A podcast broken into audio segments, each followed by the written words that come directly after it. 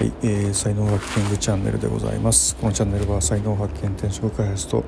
それにまつわるいろんな話を毎日配信しております。パーソナリティは日本才能学研究所所長ラジオネームキングがお届けしております。はい今日はテラスに出てねちょっと収録してるんですけども街の音がねえー、うるさいかもしれませんがお許しくださいませ。皆様はいかがお過ごしでしょうか。今日のテーマですけども自分が心地よく過ごせる場所っていうね話をしたいんですけども。まああのね大きく分けたら、まあ、人っていうのはやっぱりあのこうなんかねこう港にいてずっといると船に乗ってね海に出たいなっていうふうに思うしずっと海に出てるとですねああ港が恋しいなみたいなふうに、まあ、なると思うんですよね。えー、でまあこれをですね、まああの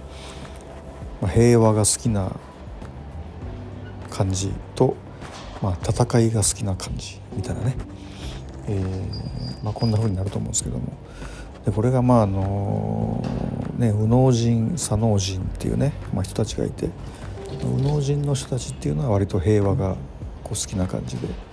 えー、左脳人の人っていうのは割と戦いが好きな感じですね。だからこうビジネスが好きな人っていうのはやっぱり左脳人の人にね多い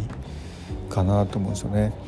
右脳人の人ももちろんその、ね、ビジネスやってる人はいるんですけどもやっぱなんかねこう疲れてくるというかね、えーまあ、そういう感じのことも多いかなというふうに、え思いますね。まあ本当あのね佐野寺の人はやっぱりこうもっと稼ぐぞとまあなんかもっともっとっていうね感じにどうしてもなるしで宇野寺の人はね、まあ、必要な分だけ暮らしていくいける分だけあればいいやみたいな風に思ってどんどんなんか値下げしたりとかね、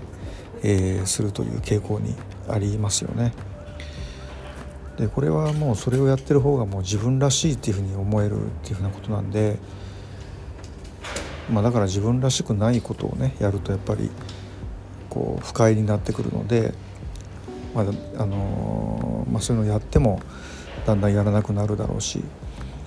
でやっぱ最終的にはね自分らしくいられる環境っていうのをねやっぱ人っていうのは求めるんだろうなっていうふうに思います。これ右脳人左脳人って言ってますけども、まあ、右脳と左脳と両方持ってる、まあ、両脳人というね、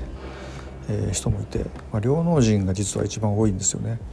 全体の5割ぐらいはあの両脳人で全体の2割ぐらいが左脳人、えー、3割ぐらいが右脳人っていうね、まあ、一応言われてますけども、まあ、僕はまあ右脳人なんですけども、まあ、本当ビジネスは割と苦痛ですねできたら お金が関わりないようななんかねそういうことやりたいなっていうふうにやっぱ思いますよね。はい、ということで今日はこれぐらいにして終わりたいと思います。ありがとうございました。